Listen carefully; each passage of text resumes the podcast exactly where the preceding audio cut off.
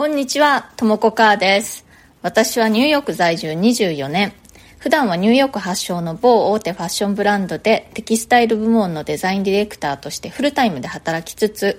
パーソナルスタイルコーチといって個人の方が自分らしいファッションスタイルを見つけるのをサポートするお仕事もしております。このチャンネルニューヨーク人生劇場では人種のるつぼ何でもありのニューヨークで私が働いて暮らして経験したことや日々の生活の中であったちょっと面白いことや気づきなどをお伝えしていきます。ニューヨークの自由でポジティブな空気感がお伝えできたらいいなと思ってやっております。それでは今日もよろしくお願いします。私の放送をちょっと前からお聞きくださっている方はご存知かと思いますけれども、私最近引っ越しをしたんですね。それでこの引っ越しをするにあたって、ちょっとね、一つこう期待していたことっていうのがあったんですね。それは何かというと、今度の新しい家って結構ね、朝日がよく当たるんですよ。それで朝ね、こう、爽やかにパッと起きられるようになったりして、なんて思っていたんですね。というのも、私は本当に朝起きるのが苦手で、まあでもね、フルタイムで会社員をしていますので、まあ、長年ね、無理やり朝は起きているんですけれども、まあ、正直言ってかなり心身ともに負担なわけなんです。で、朝日がよく当たる家に引っ越したことでね、もしかしたら朝起きやすくなるかもしれないってちょっと期待していたんですけれども、朝がしんどいことに全く変わりはありません。今のところ。それでね、まあ、そりゃそうかってまあ、ちょっと思ったんですよ。生まれてこの方ね、ずっと一生ですよ。朝が苦手だなっていう感じで生きてきたのに、ちょっと朝日が当たったぐらいでね、どうにもなりません。妙に期待した私がバカでした。まあそんなこともあって、ようやくね、もう結構諦めがついたというか、もう自分は夜型と認めて生きていこうかなと、やっと思うに至りました。まあ、冷静に考えたらね、どう考えても夜型なんですけれども、なんとなくこう、認めたくなかったというか、ほら、こう、やっぱり世の中的に朝型人間がすごくこう、もてはやされてるじゃないですか。朝活とかね、こう成功者は朝を有効活用しているとかね、そういうことをよく聞きますよね。だから自分が朝型の生活ができないのは、何かがちょっと間違ってるからなんだろうなと思って、その間違いさえ正せば、私も朝方人間として生まれ変わることができるかのようになんとなくこう、まだ希望を持っていたわけなんですけれども、それは単に現実を見ようとしていないだけだったと。よく考えてみれば、自分が夜型なんだっていうことなんて、もう、とっくに分かってたことなんですよね。まず私、これははっきりと自覚しているんですけれども、一日の中でね、夕方がすごく調子がいいんですね。仕事をしていても、夕方の4時ぐらいからすごく調子が出てくるんですね。4時とか、まあ、6時ぐらいでもいいんですよ。でも、普通の人にとってはそれってもう仕事を終わりにしたいような時間帯じゃないですか。あの会社員の場合っていうことですけれども。でも私の場合ね、本当に夕方から調子が出てきてしまうので、ついついね、こう、遅くまで仕事してしまいがちなんですね。でも私の働いている会社は、あのフレックス制でも何でもないので、朝はまた早く行かなくちゃいけないんですよ。結構私にとっては無理やりですけども、まあ無理やりもね、もうずっとやってるので、まあ慣れているといえば慣れている。社会人になる前から、学校生活だって朝早く始まって夕方には終わりますよね。まあそれをまあね、時々サボりサボりではありますけれども、一応やってきたわけです。もうお疲れ様私っていう感じですよ。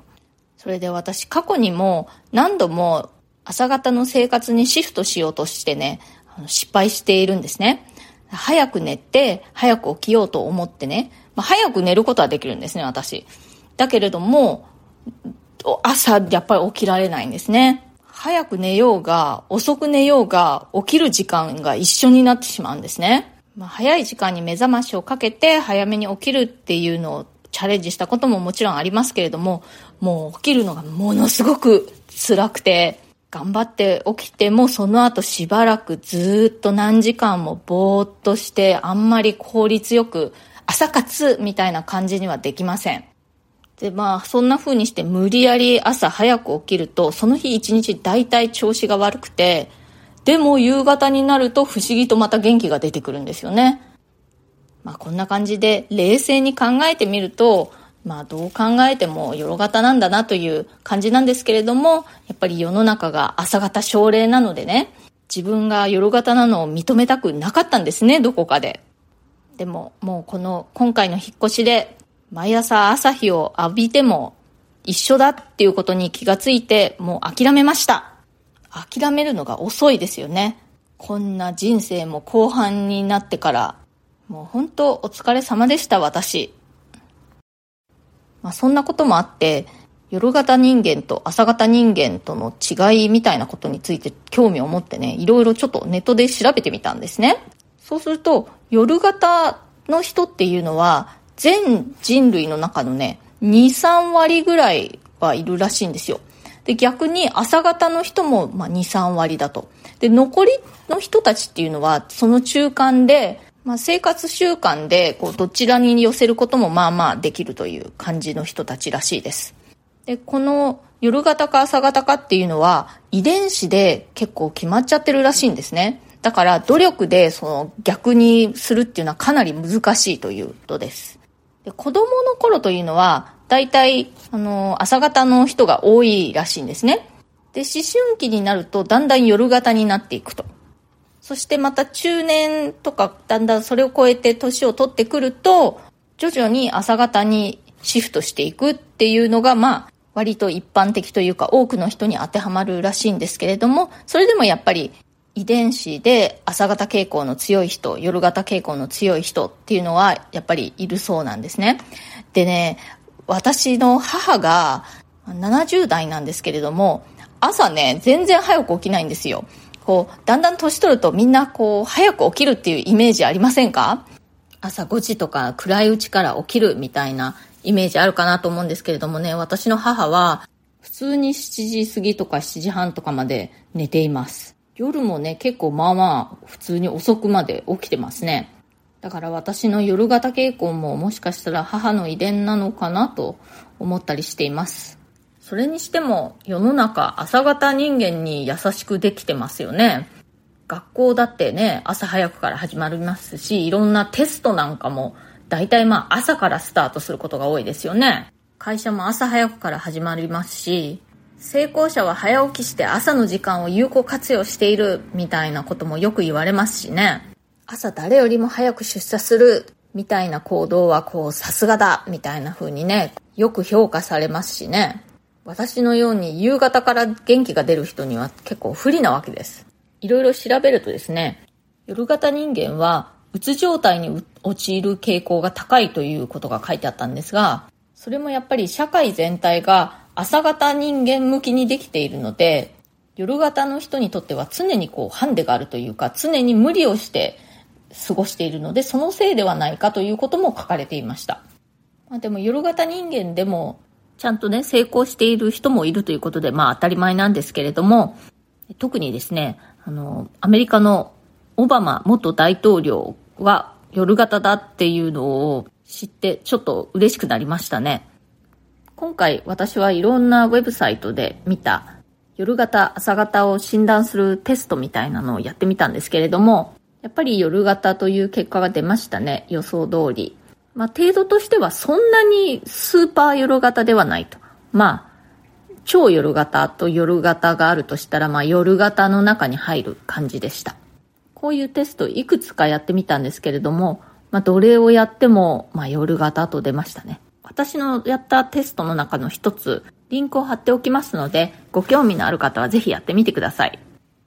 それで今回私が思ったのは、今まで自分が夜型だっていうことをうすうす分かってはいたんですけれども、なんとなくそれに引け目があったというか、こう認めたくないような気持ちがあったと。なんかちょっと自分はダメ人間なんじゃないかという気持ちがあったんですけれども、まずはその気持ちを取り払うところから始めようと思いました。本当こんな中年になって今更っていう感じもするんですけれども、私にとってね、意外とその意識改革が重要なことのような気がします。朝方社会になかなか合わせるのが難しいんですけれども、まあそこを無理やりずっと合わせてきたわけなんですけれども、長年にわたってのこの無理やり感がね、こう、うっすらと無意識下の劣等感みたいな感じで私をこう覆っていたなということに今更ながら気づきました。はい、えー、今日もまたいただいているコメントを紹介させていただきたいと思います。オンラインミーティングで話す時の3つのコツに、えー、コメントくださいました。TM さん、いつもありがとうございます。今回のお話は前回のお話と重ねて心がけていこうと思います。オンラインミーティングでは特に通常の3割増し、通勤のエネルギーをそちらに回す感覚ですね。良くも悪くも自分次第で人間関係が改善可能なんだと実感です。ずっと勉強です。ともこさんに質問させてください。通勤費についてですが、私の想像では会社から通勤費をいただけるのは海外では珍しいのかなという印象です。ニューヨークでは一般的に通勤費は支給されますか？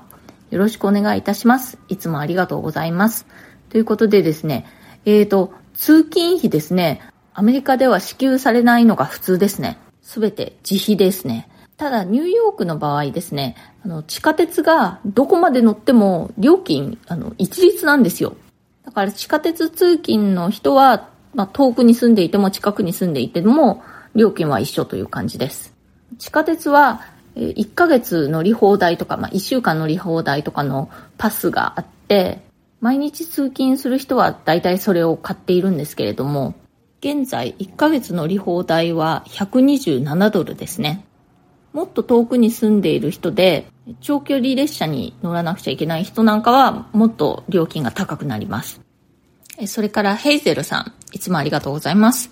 ともこさん、分かっているようで実践できていなかったあれこれの配信をありがとうございます。私が学校を卒業して社会人になった頃、電話応対はワントーンもツートーンも声を高くして話しましょうと指導されたことを思い出しました。顔すら見えないのですから当然ですね。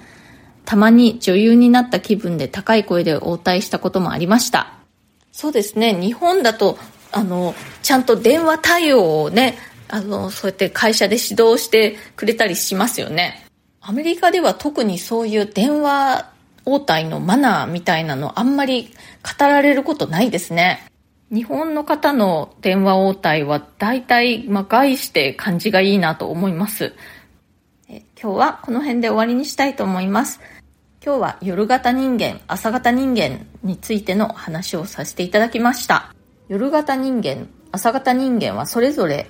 25%ずつぐらいいるようであるということ。で、残りはまあその中間型ということ。で、その夜型か朝型かっていうのは遺伝子でほぼ決まるので、まあ、無理やり変えようとしても難しいということ。私の場合は、まずはその夜型に対するコンプレックスというか引け目そういうものを払拭するところから始めようと思いました。今日のお話が気に入ってくださったら、それから私の話をまた聞いてみてもいいなと思ってくださったら、ぜひチャンネルのフォローもよろしくお願いします。それから質問やリクエスト、相談も受け付けていますので、コメント欄からか、または私のプロフィールのところに質問できるリンクを貼っていますので、匿名でも OK ですので、ぜひ送ってください。ニューヨークのこと、ファッションのこと、デザイナーとしての生活のこと、海外で働くこと、海外で暮らすこと、キャリアチェンジのこと、その他、人生一般、あの、人生劇場ですので、何でも OK です。私にお答えできそうなことであれば、この放送を通じてなるべくお返事していきたいと思います。今日も最後まで聞いてくださってありがとうございました。皆様良い週末をお過ごしください。Have a nice weekend! それではまた次回、ともこかーでした。